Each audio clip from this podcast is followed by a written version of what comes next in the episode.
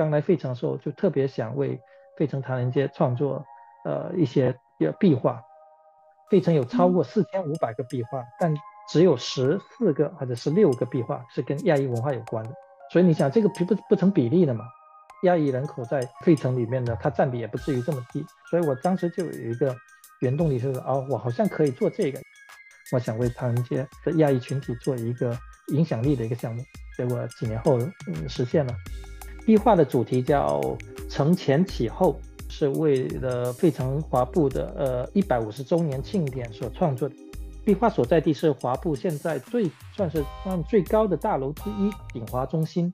因为这个整个大楼的建立，它是算是华埠真正意义上有了自己的一个社区中心，所以这个壁画在这个大楼的外墙上面也是蛮有意义的。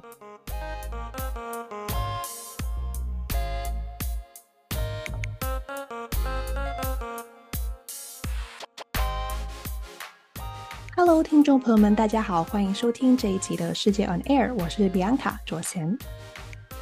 费城华埠有一栋显眼的高层建筑，楼一侧是去年新画完不久的巨幅壁画，画中一只仙鹤跃起，是许多华人心中熟悉而喜爱的意象。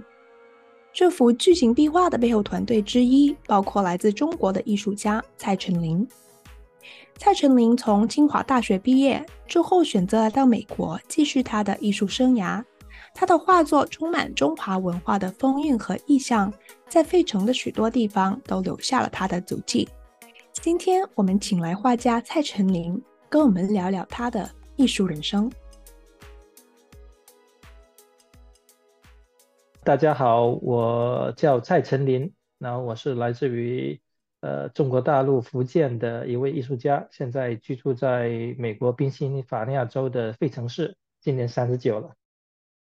这次访问我们会从就是个人经历谈起嘛，嗯、呃，因为我们知道，就蔡老师在中国的时候也已经有非常丰富的这个画画的经历了，然后您是之后再来到美国读研究生，然后留下来嘛，嗯、呃，所以就是我们会。呃，两部分都谈一下，特别是您在呃费城画一些壁画的经历，因为我看到其实，在费城很多地方目前都已经能看到您的画作了。我听说您是很早开始，很小的时候就对画画感兴趣了，是吗？呃，是的，是我算是小时候是自学，因为从小我就幼儿园时候我还记得，呃，我们家因为老家那个那边那些地方有些舞龙舞狮嘛，那小朋友就在门口看见。有舞龙舞狮的一个队伍，有个敲锣的一个老老人，是一个驼背的。我看完就把它画下来了，结果我还把驼背画出来了。然后我爸爸他们就很惊讶，说：“哟，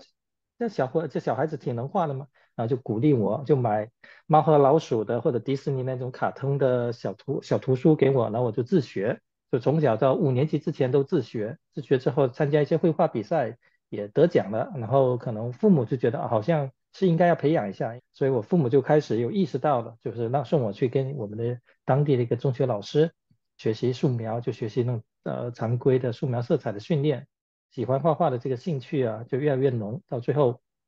嗯，高中要考大学的时候，还是决定想要当艺术家，所以就考了专业的美院了。哦，但那其实那时候您对考上清华大学的把握有多少？呃，我客观来讲，我考清华的时候我都不知道有这个学校。对对对，我们家是福建嘛，然后呢，离杭杭州的中国美术学院比较近。两千零二年、零三年那时候，网络在中国大陆还没那么流行，所以我们其实不知道任何资源，老师说什么我们就听什么。所以我当年要去考中国美院之前，提前一个星期，我想找一个学校练手。然后我们去报名的时候，发现天津美院那边报名人很多，清华大学美术学院报名人很少。我那时候不知道，以为哦这个学校可能不怎么样。那我其实听到会骂我的，对，所以哦，那那就考一下试试吧，所以完全没压力。嗯，那考上清华大学，爸妈应该很骄傲吧？啊，对，考上之后是很骄傲的，对，毕竟我们是一个小县城嘛，一年能考上清华大学或者北京大学就一两个、两三个，然后我是我那一年的，我们考上清华的，我们县的两个唯二的，然后一个是学文化课的那个理工的。同学，他考上了清华的那个经济管理学院，然后另外一个就是我了，考上美术学院。嗯、呃，蔡老师，您家是在福建哪个地方？福建漳州市漳浦县，算是漳州，呃，就是福建快靠近广东的这个交界处。您有兄弟姐妹吗？有，我有一个姐姐，一个妹妹，我们分别都差一岁。就是我们家还是比较特别，我父母都是做生意的，做那种经商的，开店铺的。但是呢，我妹妹也是学艺术，我姐姐也学艺术。嗯，我姐姐是现在是在福建厦门，然后呢，在她在自己做的一个蛋糕，所以她变成是她的职业道路就变成现在是一个蛋糕跟面包的烘焙师在厦门。嗯，然后妹妹的话呢是。毕业之后呢，因为家里有父母嘛，我跟我姐姐都在外地，所以父妹妹算是牺牲比较大的。她回到老家陪伴了父母，所以在老家当地当呃小学老师。那您当时在清华大学的时候，比较专注的方面是什么？我在清华大学的学位就是我们的专业是绘画系里面的油画专业。然后呢，嗯、因为我本本身也是特别喜欢画画。所以我就专注还是在那个绘画这一块的一个训练跟练习，呃，然后我会插走做壁画，其实是蛮意外的一个一个一个经历，就是当年我们在二年级在美术学院的工作室里面，突然有一个人走进来，就问我们有没有人画壁画，然后当当时就觉得，哎呀，我好像都已经二年级，我是不是应该要自己独立的能挣钱呢？然后我就想，呃，大家都没人接，要要不我去试一试看看。然后我就接了这个壁画活，然后完全没经验，就走上了做创壁画创作的这条路了。嗯，那那您在这个清华大学毕业之后，您其实在中国有继续做，您刚才有提到培训是吗？已经开始工作了。嗯、对，算是我是零三年嗯那入的大学嘛，然后一零年研究生毕业，嗯、然后我一四年才来的美国，之间的这段期间就等于自己在画画跟做一些教育类艺术教育类的培训。研究生开始，零七年我自己创业了，跟我的几个呃同学，还有那个算是一个校友，就大家一起创业的呃那个培训班，就等于辅导高高中生考美术学院，都挺好的。但就是呢，因为时间做久的话呢，培训班你会觉得它是一种重复性的工作嘛。我在教学的时候，我就面临的这个一个也难两难，就是我是教一个学生画，在我们角度里面画得很好，但他不一定能考的。当年就考得上，他可能要需要一年或者两年，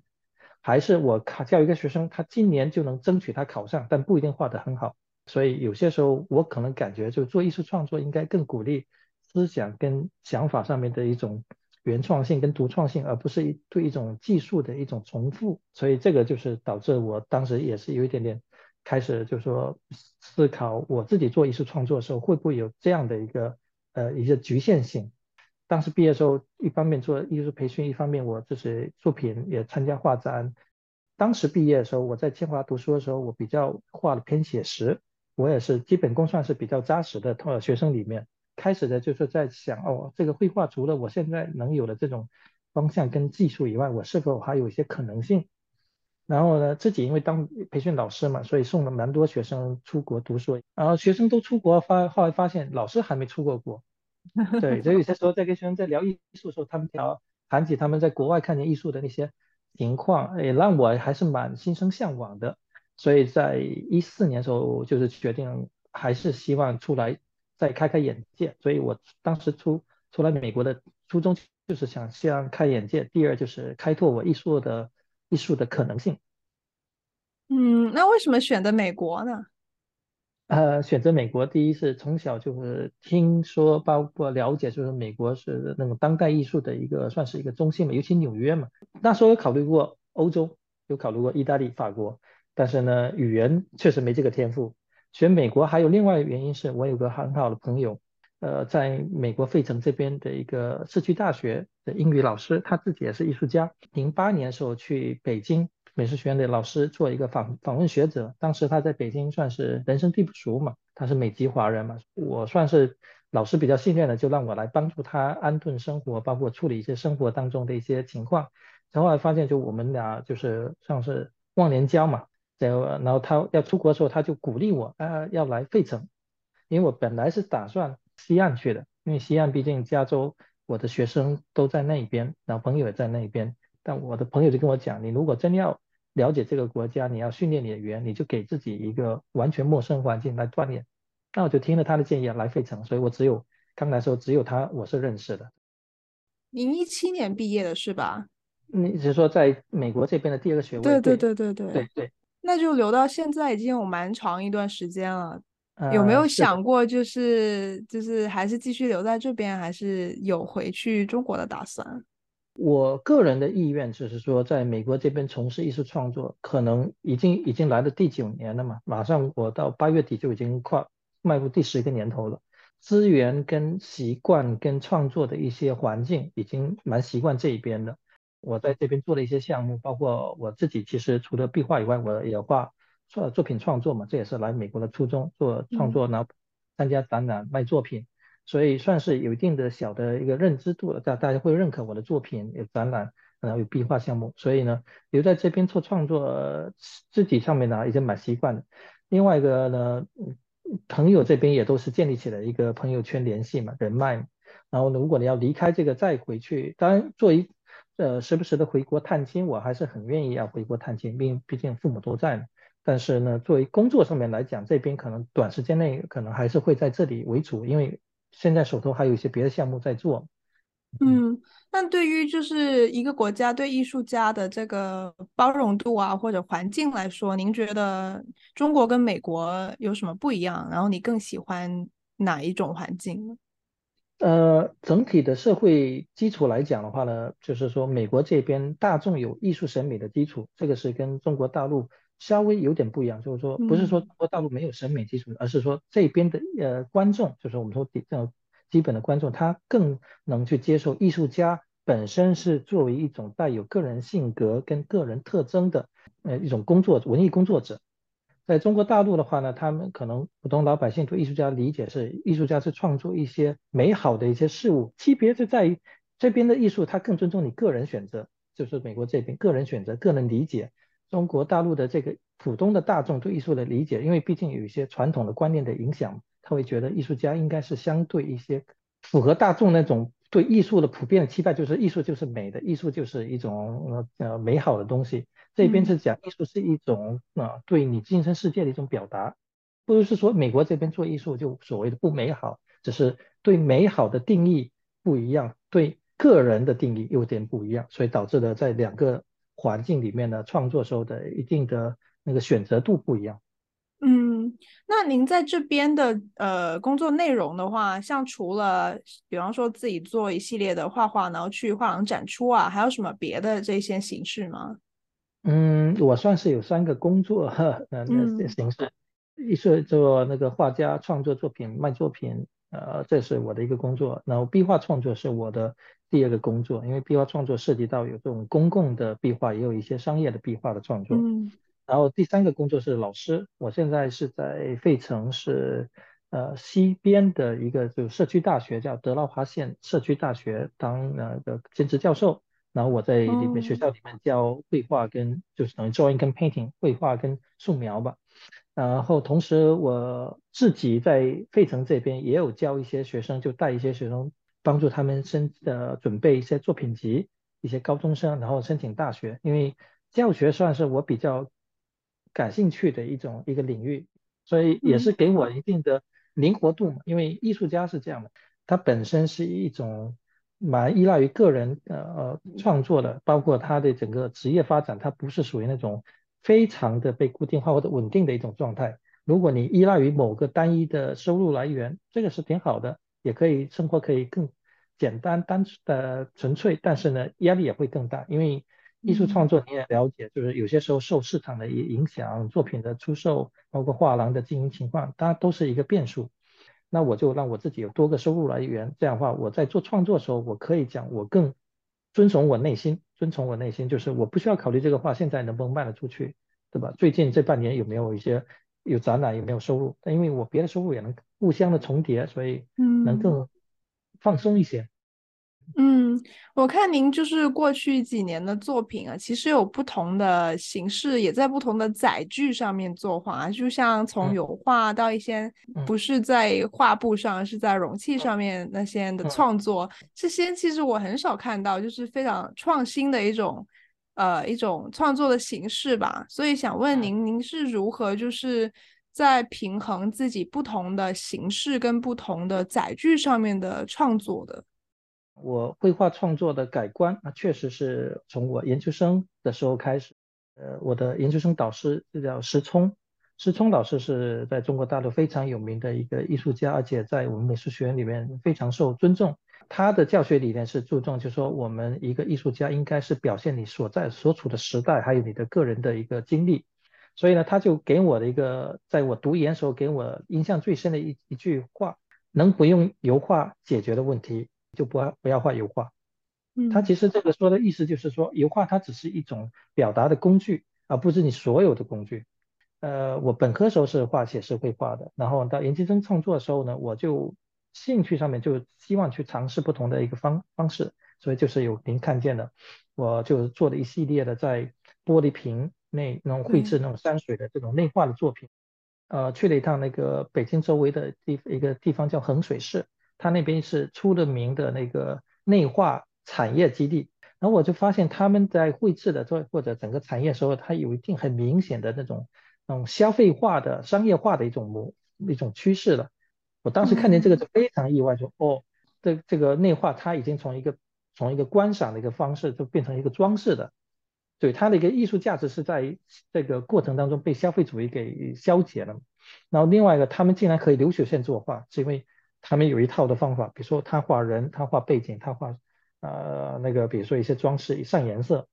还有呢，他们用到一些现代的一个工具，比如说是一些影印的方式，把那些形状投影在上面，从依赖于手工艺的价值的一个一一种创作方式，变成一种工业化的流水线的生产。所以我当时看见的话，OK，我就想特别想去以我的角度去。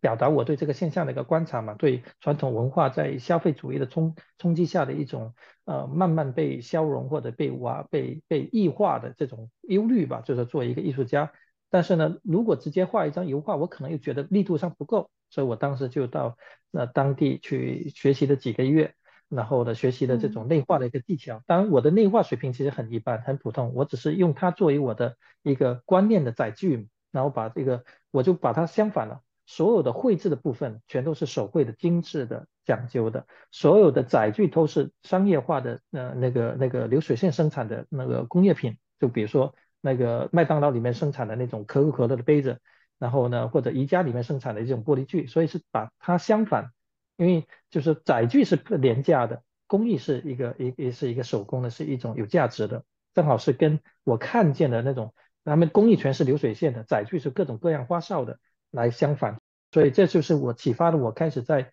材料跟表达表达上面的一种好奇心嘛。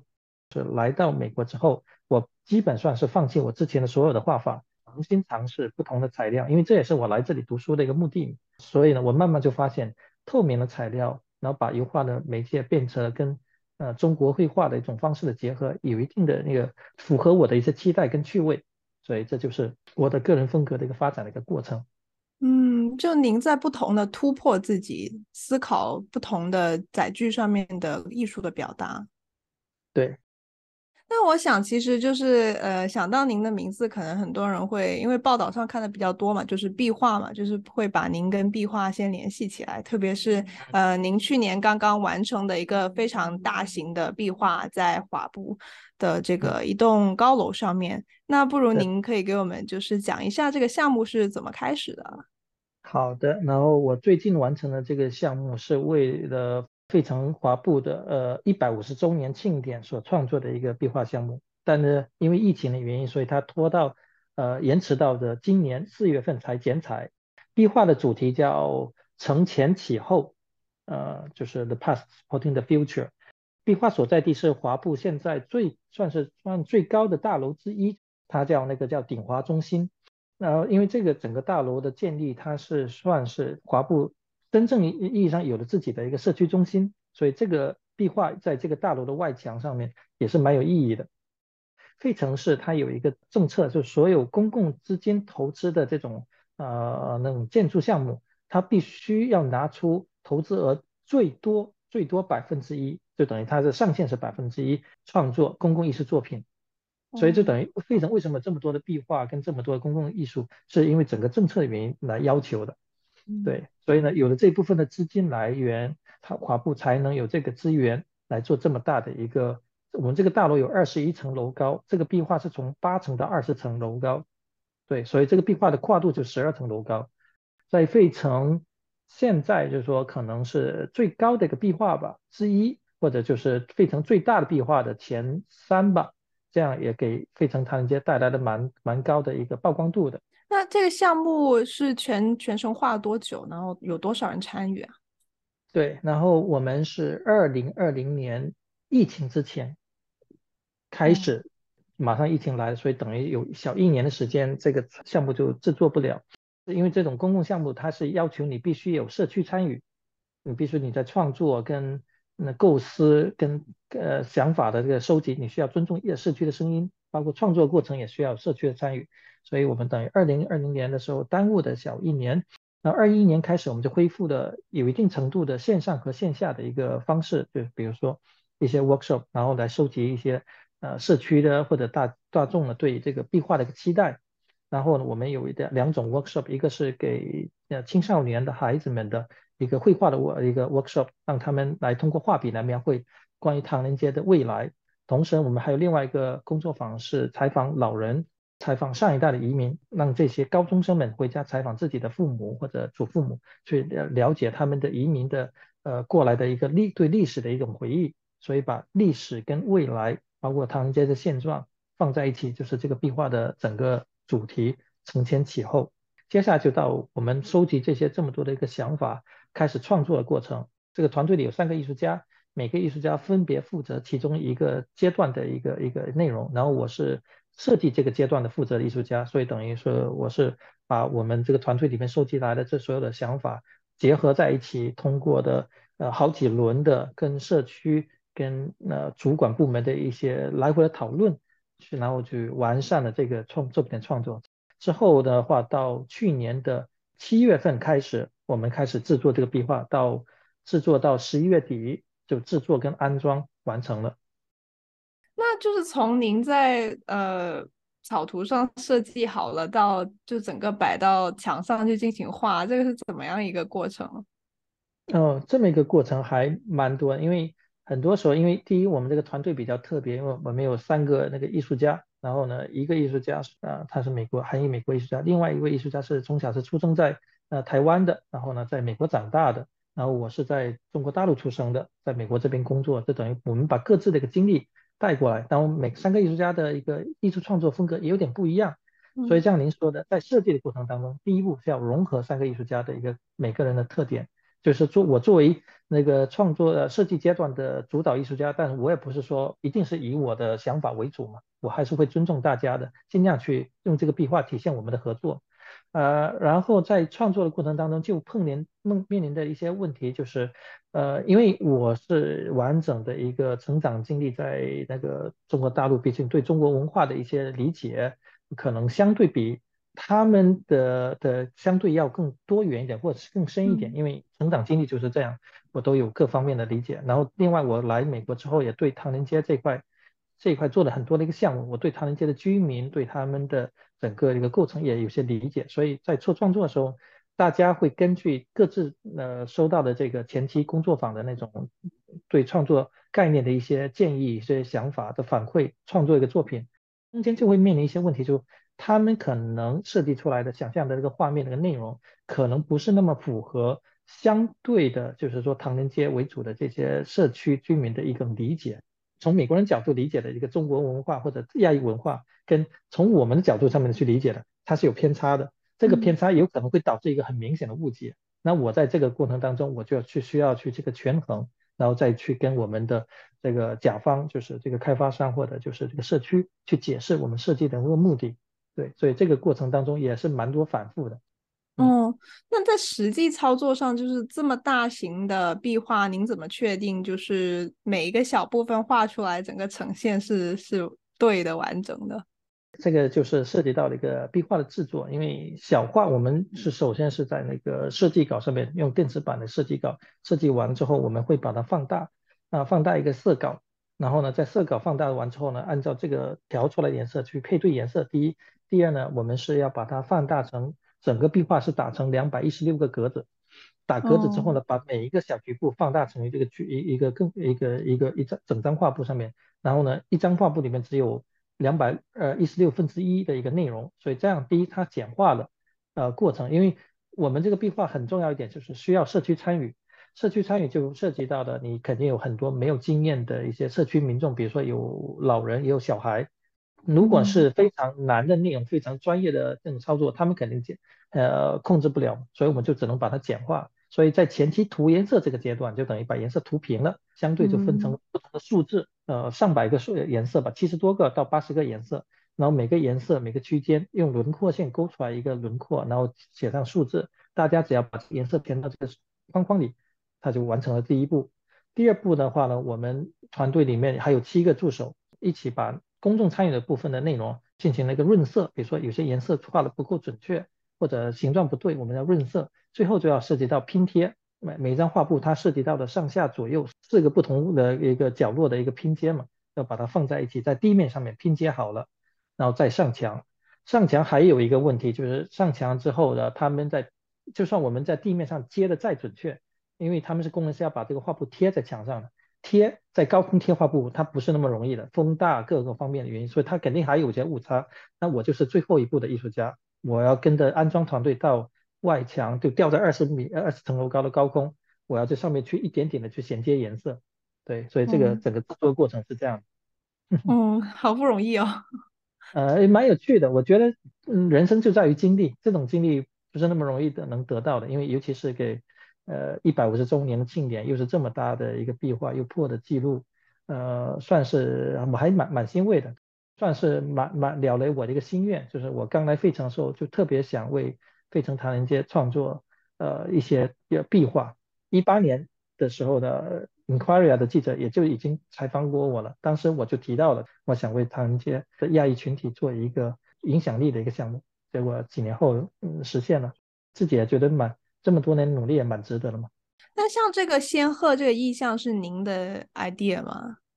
呃，对，这是我当时给他们建议，就是第一是这个这个大楼，他们叫鼎华中心，英文是叫 Crane，就仙鹤楼。Oh. 这是呢，因为他们在设计的时候就取了这个仙鹤那个 Crane 那个仙鹤楼它的一个含义嘛。这个大楼通体是白的，还有蓝色的窗，蓝白和蓝的一个颜色。然后呢，楼顶上面有一抹红颜色的一个屋顶。然后呢，他们在在设计的时候就用了取了这个仙鹤的这个美好的寓意。然后呢，在我给他们设计这个大楼壁画之前，我其实已经在费城那个华埠制作了不同的几个艺术项目，包括在这个大楼正前方有一个广场，上面我就给他们做了一个锦鲤，那锦鲤游在池塘里面的一个壁画，当时也是已经是用这个大楼的这个这个元素来什么红白蓝。然后呢，就一一个是仙鹤嘛，鸿鸿运当头嘛，一个是锦鲤嘛，锦鲤也是鸿运当头嘛，所以一个是天上，一个是水底，所以正好是呼应，所以社区人就很喜欢我这个项目，所以我当我在制作这个大楼的这个承前启后这个大项目的时候，我就已经有一些意向了，因为我从一八年就知道有这个项目，我就一直在努力，所以呢，当时就我从我在一九年的时候就已经画了设计稿了，在我们还没有申请这个项目的时候，我已经自己。是的，画了一些设计稿，所以就等于算是一点点的把这个意向，呃，给它完成。嗯，我看到您除了在这一幅的巨型壁画上，在华埠还有很多不同的地方都看到您的作品，是吗？您有没有就是特别印象深刻的、最骄傲的几个可以讲讲？呃，我可能印象最深的不在华埠，是在费城的 Old City 老城区，那边是有一家日本餐厅。嗯他叫 Tomo 啊，打一个小广告。他们当时就找我做壁画，他们的那个那个店老板就是问了我一下，蔡老师，我们是他那个他们那两个老板，一位是呃美籍华人嘛，一位是应该是印尼籍的华人。他们那个经历就让我觉得蛮有趣，就是说，因为我自己在费城做壁画，我其实是希望用壁画做一种载具、一种工、一种媒介来传播呃跟亚裔文化相关的内容。所以这就是我做壁画的很强的一个原动力，就是所有的壁画我都希望是讲故事，而不是装饰，就是不是只是好看的一个壁画，而是他这个用这个壁画讲的这个场地、这个社区、这个店老板，就是他们的一个个人经历、个人故事。所以我就发现哦，他们是一个东方来的，然后呢，在这边是他们是在做那个日本拉面跟寿司的餐厅，然后呢，他们所在这个社区又是费城非常非常传统的。呃，一个老城区，就是可能居住的人群也很多元，但可能也是以美国这边本的本土的这些呃居民，所以是一个东方跟西方的在这里一个交融。所以我当时就我就只是十分钟我就画了一个设计稿，啊，嗯、我就说把这个太极的作为一个我们这个作品的一个图一个基本元素，然后把东西方元素放在里面，然后再结合餐厅里面的呃他们所选，因为是那个素食餐厅嘛，有些鱼类的，所以我就选择把太极的这个图形分成两半，一边是白，一半是黑，白色的幻化成三文鱼跟水，黑色的幻化成墨水。还有黑色的那个剑鱼，就一个代表东方，一个西方的，嗯、然后呃合在一起是太极，分开了它们是一个 infinity 无限的一个形状。所以呢，这个项目是我至今为止我自己个人算是比较喜欢的项目。但是还有个更重要的原因，是因为它是我和我呃太太我们俩一起合作的一个项目，哦、所以对我来讲这个意义更更重要。所以个人 personal 的个人感情来讲，这是我们一段当年在美国要一点点立足。跟工作的一个经历的一个记录，所以这个是我迄今为止所有的壁画，包括这个大壁画，我也是还是最喜欢是这个。您的太太也是艺术家？对，她是那个设计师。哦，你们是在这边认识的吗？呃，我们是在北京就认识的，出国前几年认识的，然后经历的我出国，我们异地这么多年，呃，然后一直努力跟一起呃坚持吧，所以就。也是慢慢慢慢的，然后共同的奋斗。呃，就是像这些餐厅或者说呃不同的公共区域的壁画作品，大概一次的这样的设计到完成会有多少的报酬啊？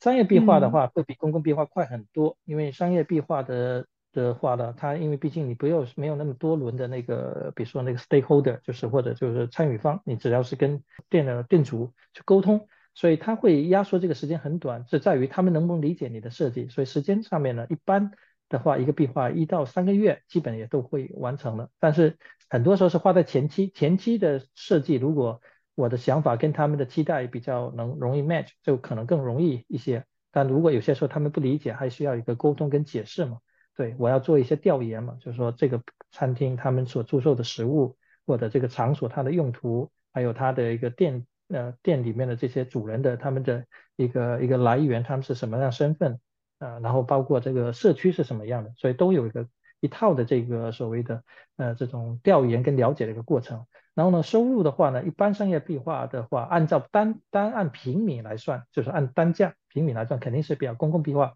要高不少。因为你商业壁画，你毕竟你不可能一上来就那么五层楼十层楼，一般就是一个小墙面。我刚来美国的时候。发现费城是，呃，美国最出名的壁画城市，我们所谓的壁画之都。费城有超过四千五百个壁画，嗯、但只有十四个或者十六个壁画是跟亚裔文化有关的。这个是当时一八年的时候，我在费城 Inquirer 这个报纸上面那个媒体记者采访我的时候，他后续做了一个采一个研究。所以你想，这个不不成比例的嘛？亚裔人口在在费城里面呢，它占比也不至于这么低。所以我当时就觉得，嗯，那有这样是有个问题，因为第一，我们还没有被充分的代表；第二呢，费城唐人街本来有四个壁画，现在已经有已经有两个消失了，有第三个马上要被要被盖住了，那只剩最后一个。所以我当时就是觉得，就是我们本身就不够被充充分的代表，再加上嗯资源不够嘛，毕竟你做壁画是要公共资源的，所以我当时就有一个原动力，就是哦，我好像可以做这个，因为我在出来之前在。在北京这边也做了，呃，包括其他城市也做了不少的项目，所以我就想，那我可以试一试在这边继续做。但是呢，就碰面临一个问题是，I'm nobody，我刚来的时候没有人知道我是谁嘛，